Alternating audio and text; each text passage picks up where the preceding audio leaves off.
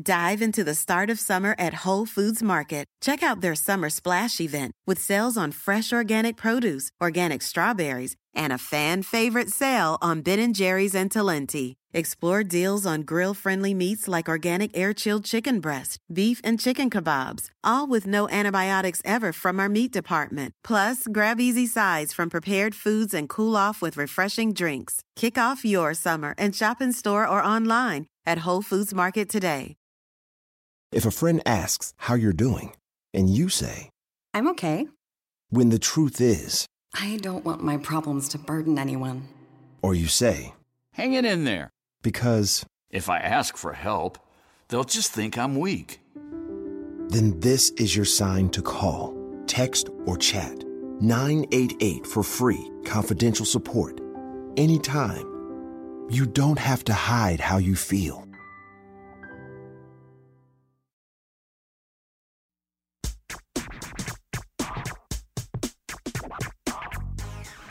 Grammar Girl here. This week, I have a quick and dirty tip about the words cancelled with one L and cancelled with two L's. A tidbit about syllable acronyms, such as a new abbreviation for the word homecoming. A meaty middle about a new book based on research that's supposed to have clues about how to write a best selling novel, and some featured listeners. And now, on to cancelled. Every winter, you probably see the word cancelled a lot but should it be spelled with one L or two? The 1L version is more common in American English. The AP Style book, used by many American news outlets, for example, recommends it. And the 2L version is more common in British English. But these aren't hard and fast rules. When I do a Google Ngram search, I can see that both spellings are used in both British and American English. This quick and dirty tip is about spelling trends, not absolute right and wrong. Noah Webster is usually credited with creating American spellings that have fewer letters than British spellings, such as color and flavor without the U. And cancelled with one L was the recommended spelling in a Webster's 1898 dictionary. But the Google Books Ngram results actually show that the 1L version only overtook the 2L version in American books in the early 1980s. In summary, your quick and dirty tip is if you're writing for an American audience, spell cancelled with one L. And if you're writing for a British audience, spell cancelled with two L's. If it bothers you that there are two spellings, blame Noah Webster. Next, we're going to talk about syllable acronyms. Fall is finally here, and here in the United States, September or October are when many of the nation's high schools and colleges have their homecoming tradition. For those of you who don't live in the United States or Canada, homecoming is a week during which a school's former students come back for a visit, and it usually features a football game, a dance, and various other school spirit related activities. In the last few years, the word homecoming has joined the ranks of words that have given rise to an unusual type of acronym, which is formed by taking not just the first letter of each word in a name, but its initial consonant and first vowel. I'll call them syllable acronyms. For homecoming, if you haven't already guessed, it's HOCO. You can go to YouTube right now, search for HOCO, and find dozens of videos showing the increasingly ridiculous ways that teenagers will ask someone to be their date for the homecoming dance. According to a 2005 post on LanguageLog by Ben Zimmer, syllable acronyms started cropping up at the beginning of the 20th century. In other words, they've been around as long as the majority of our more typical initial letter acronyms. According to Zimmer, the first syllable acronym was none other than the company name Nabisco, shortened from National Biscuit Company. So many other acronyms followed that used the syllable co to stand for company, such as Texaco and Sunoco, that to this day the most popular pattern for syllable acronyms is a rhyme involving the long O, such as Soho, a New York neighborhood that's south of Houston Street, Hojo, a hotel chain, Howard Johnson, or when I was growing up, the musician Howard Jones, who sang Things Can Only Get Better and Don't Try to Live Your Life in One Day. Flojo, the American Olympic track and field star Florence Griffith Joyner, and now HoCo. Incidentally, I've learned that HoCo can also refer to Howard County, a county in Maryland between Baltimore and Washington, D.C. There were a lot of Howard County HoCo tweets on Twitter, but if you go back far enough, you can see that the first tweet using HoCo to refer to homecoming was posted in December of 2011. If you're a high schooler, college student, or graduate returning to your alma mater, I hope you have a fabulous HoCo this year. And if you're a writer of fiction, I wish you a fun and productive November. You know, National Novel Writing Month, better known by its syllable acronym of NaNoWriMo. That segment was written by Neal Whitman, an independent researcher and writer on language and grammar. He blogs at literalminded.wordpress.com and tweets at literalminded. Next, I have some tips from Jodie Archer and Matthew Jockers, the authors of the Bestseller Code, on how to style your words like a best-selling author.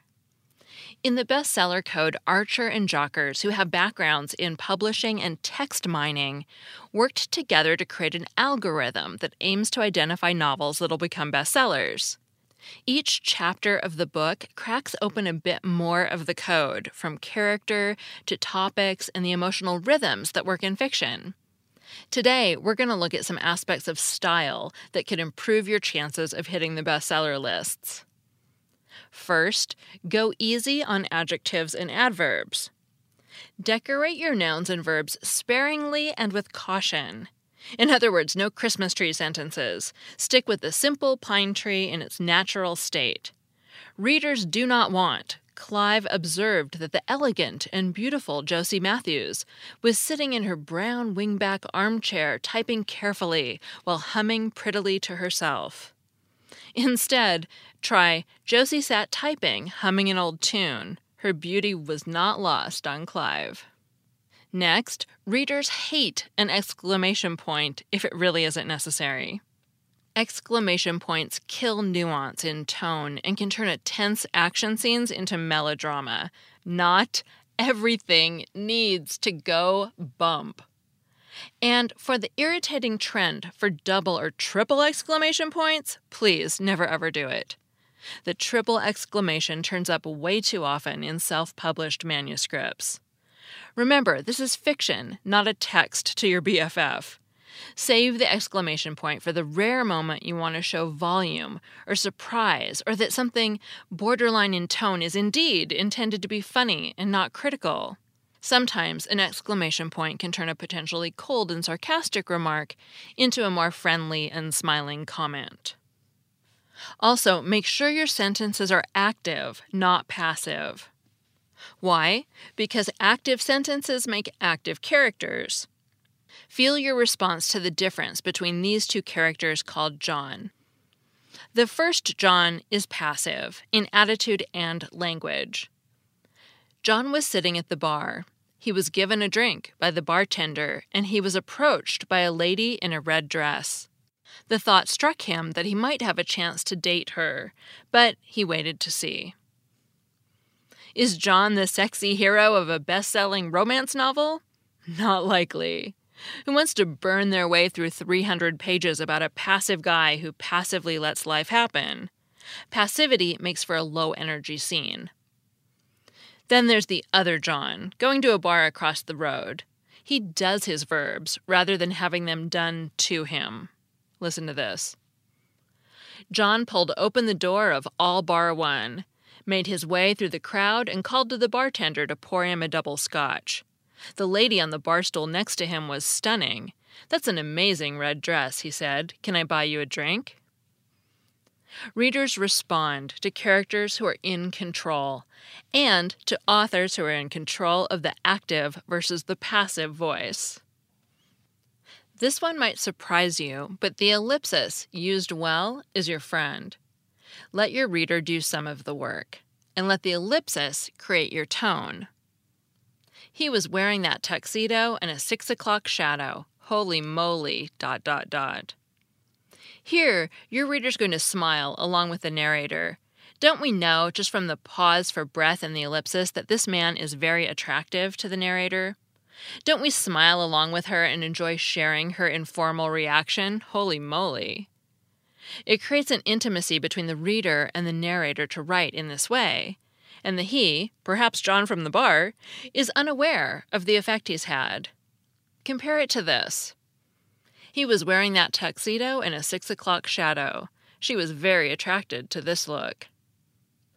While the two versions communicate almost the same basic information to the reader, the first has given them some more style and tone and has likely given the reader a smile.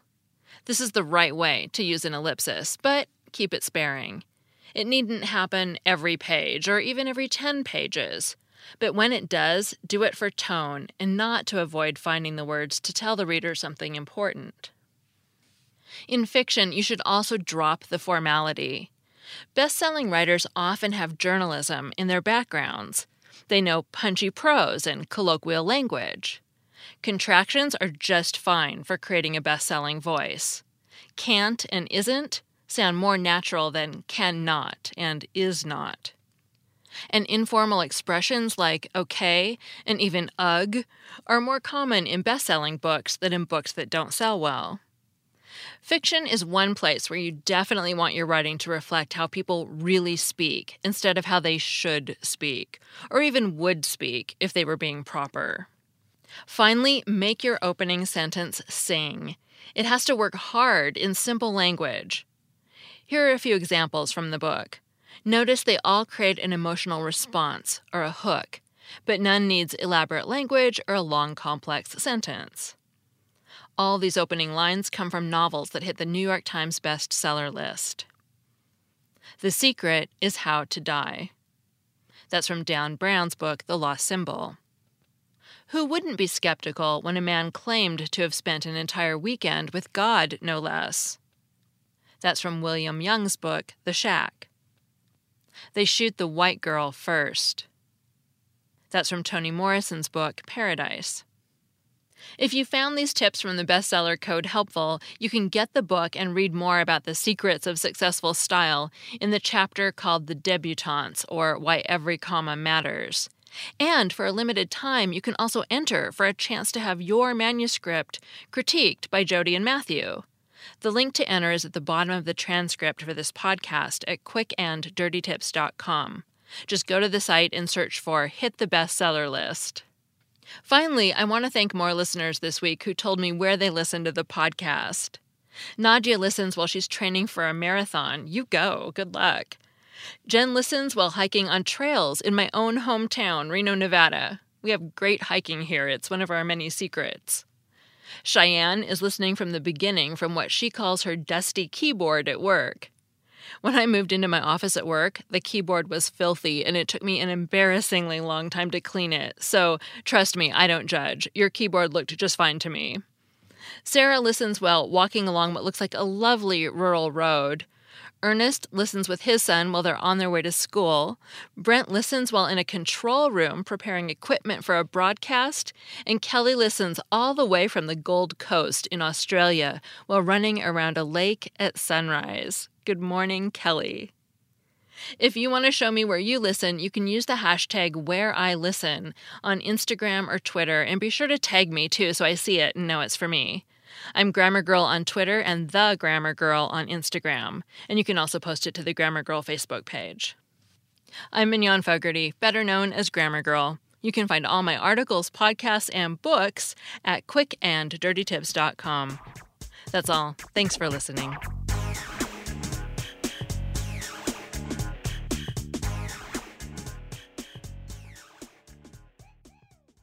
If a friend asks how you're doing, and you say, I'm okay.